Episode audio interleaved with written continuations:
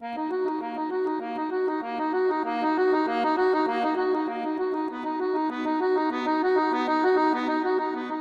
Rafı Sanatçı kitapları ve sergi katalogları üzerine. Hazırlayan ve sunanlar Sevil Sarp ve Senem Çelikörslü.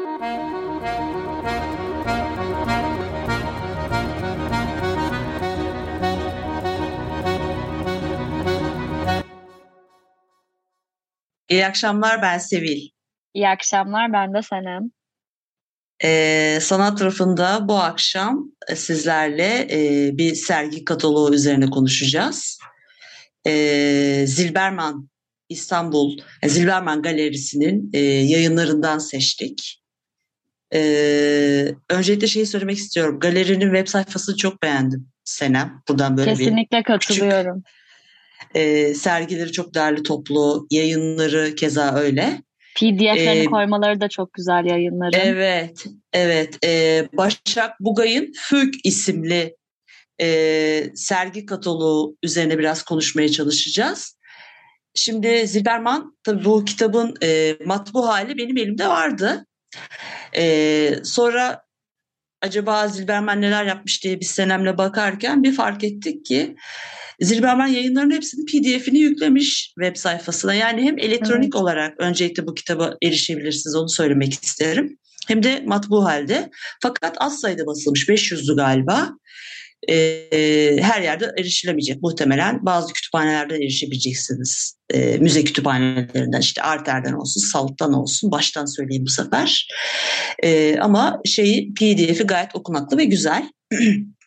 Şimdi kitap 2022 yılında basılmış. Tabii ki sergi sonrası Zilberman e, yayınlıyor bu kitabı.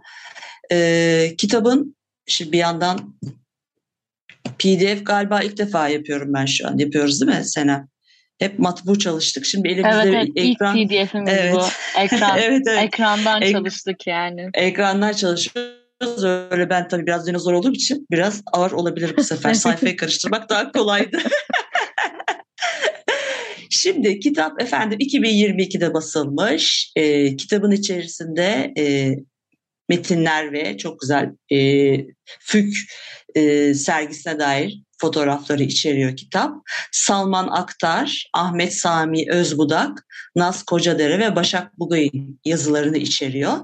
Kitabın tasarımı Gürem Özcan'a ait. Değişik bir isim bu arada Senem. evet, evet. şımarmak istedim şimdi biraz. Hep genelde aynı isimleri duyuyorduk malumunuz. Evet.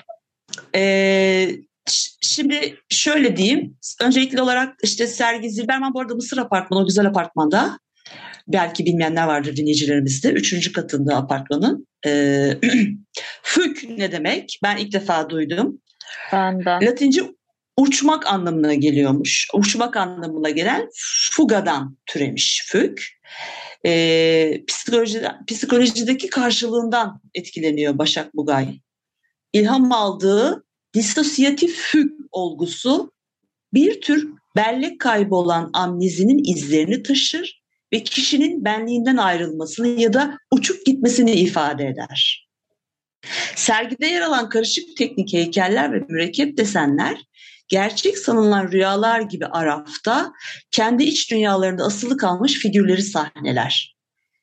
Galeri yani şey e, sergi esnasında mekanı zamansız, bilinç dışı, rüya gerçek aralığında içeriği dışarıdan koruyan alanlarla ziyaretçileri karşılamış.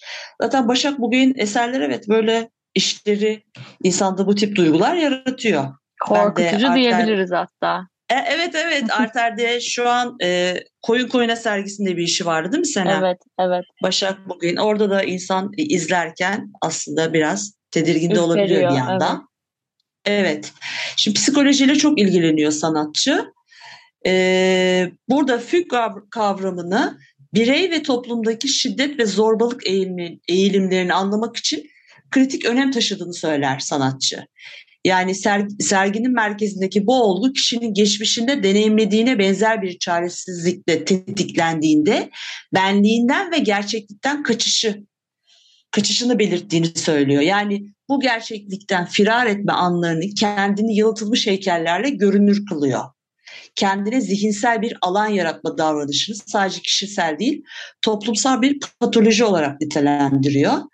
Ee, sanatçı kumaş, terrakota ve seramikten oluşan işlerinden e, oluşuyor sergisi. Terrakotayı ilk defa duydum. Baktım da anlamına e, aa yine unuttum. E, yine bir seramik e, terminolojisi bu. Onu belirtmek isterim. Kusura bakmayın unuttum anlamını bir anda. Şimdi bu e, sergisinde sanatçının işlerinden bir tanesini söylemek isterim.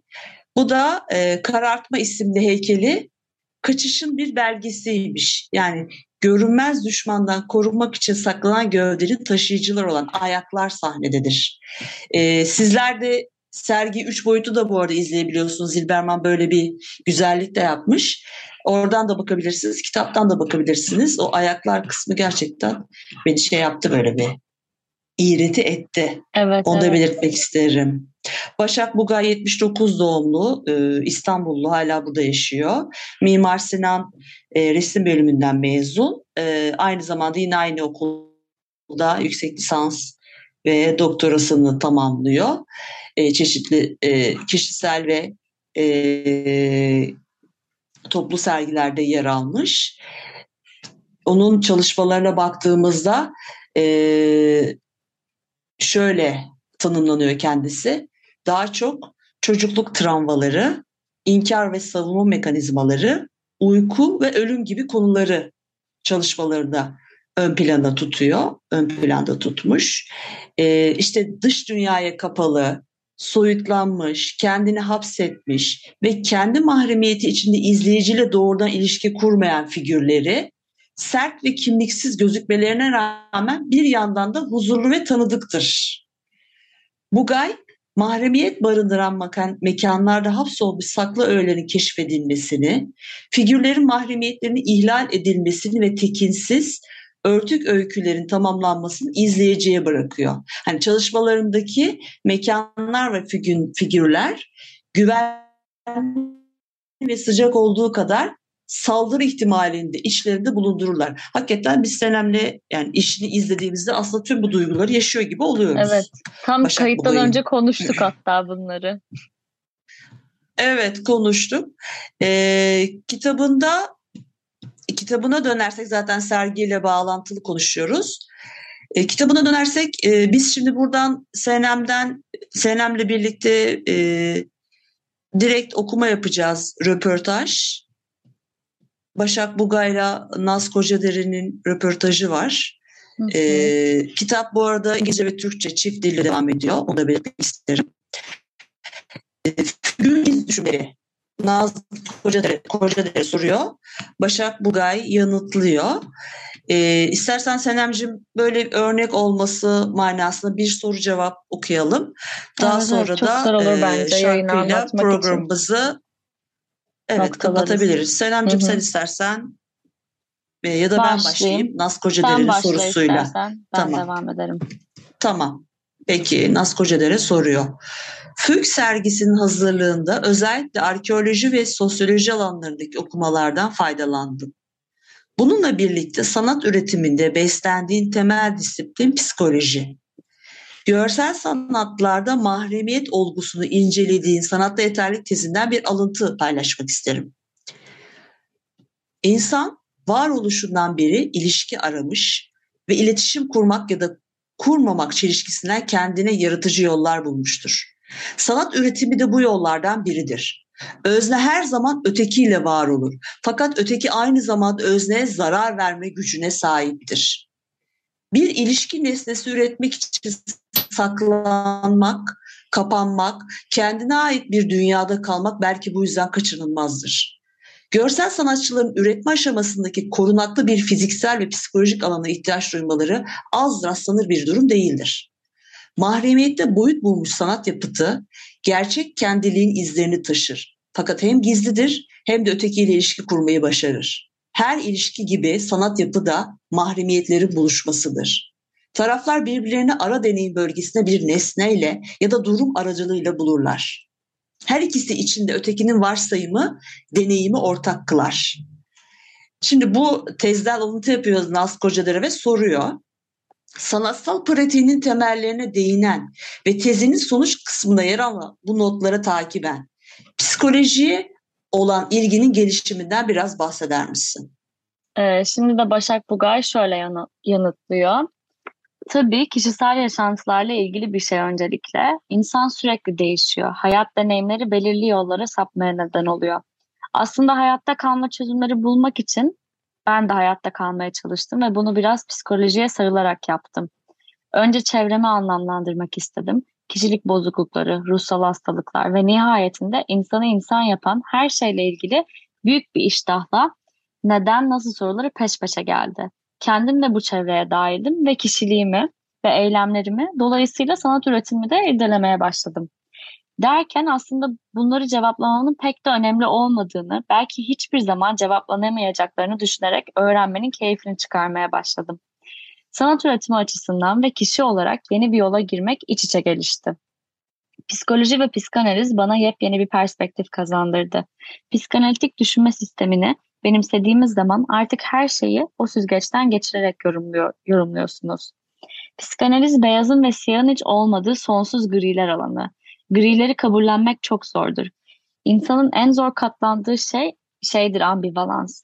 Belki bu yüzden katı yargılarımızın sarsılmamasını istiyoruz ve elimizden geldiğince bundan kaçınıyoruz. Psikanaliz klinikten çıkan bir alan. Durumları ortaya koymaktan ve çok bunların ontolojisini içeriyor. Bu anlamda vaka örnekleri hem ilham verici hem de sarsıcı olabiliyor. Mesela Harry Guntrap'in Şizoid Görüngü, Nesne ilişkileri ve kendi kitabında anlattığı vaka örneklerinden biridir. Bir kadın endişelerini yatıştırmak için kendini sık sık eldeki sandığa kapatarak uyur ve bir gün havasızlıktan ölür. Aslında amacı ölmek değil, o sandıktan iyileşmiş olarak yeniden doğmaktır. Bu denli şiddetli bir geri çekilme ve mahremi, mahremiyet ihtiyacı çok trajik tabii. Senin de bahsettiğin gibi sanatsal üretimi belki endişe ve güvenlik kaynaklı bir geri çekilme olarak yorumlayabiliriz diyorum. Orada yeniden doğan şey kişinin kendisi olmayabilir ama eseridir ve eser bu sayede ötekilerle ideal ilişkiyi kuracak bir araca dönüşür. Eğer izleyici de buna yanıt veriyorsa. İzleyicinin eser karşısındaki olası tepkileri söz konusu olduğunda belki de sanatçı bu yüzden çok kırılgandır. Onları kişisel alır ve önemser. Aslında aynı tedirginlikleri izleyici de yaşıyor. Eser karşısında bir nevi sınavdan geçiyormuş ve başarılı olması gerekiyormuş gibi. İki tarafta da yaralanma kaygısı var ama buluşma olduğunda alınan has son derece tatmin edici. Sanatsal üretim ve sürecin sanatsal üretim sürecinin başlangıcını tarif edecek bir nokta atışı yapmak imkansız. Bir kez başladığıma her şey iç içe gelişiyor. Tıpkı dünyanın kimyası gibi. Bu nedenle bugünü geçmiş üzerinden anlamlandırmak bitmeyecek bir araştırma sahası açar. Arkeoloji ve evrim üzerine okumalarımda perspektifimi zenginleştiren yeni birer başlangıç imkanı sundu. Aslında hala bu alanlar üzerinde psikolojik bir çıkarım yapmaya çalışıyorum. Zihnin evrimsel gelişimi, medeniyetlerin hangi sebeple ruhsal çe- e, çeşitlikleri veya bozuklukları geliştirdiği gibi. Günümüz dünyasındaki çoğu değer yargısının bu şekilde izini sürmek mümkün. Öte yandan hala ilkel kalıpları tekrarlıyor olmamız dehşet verici.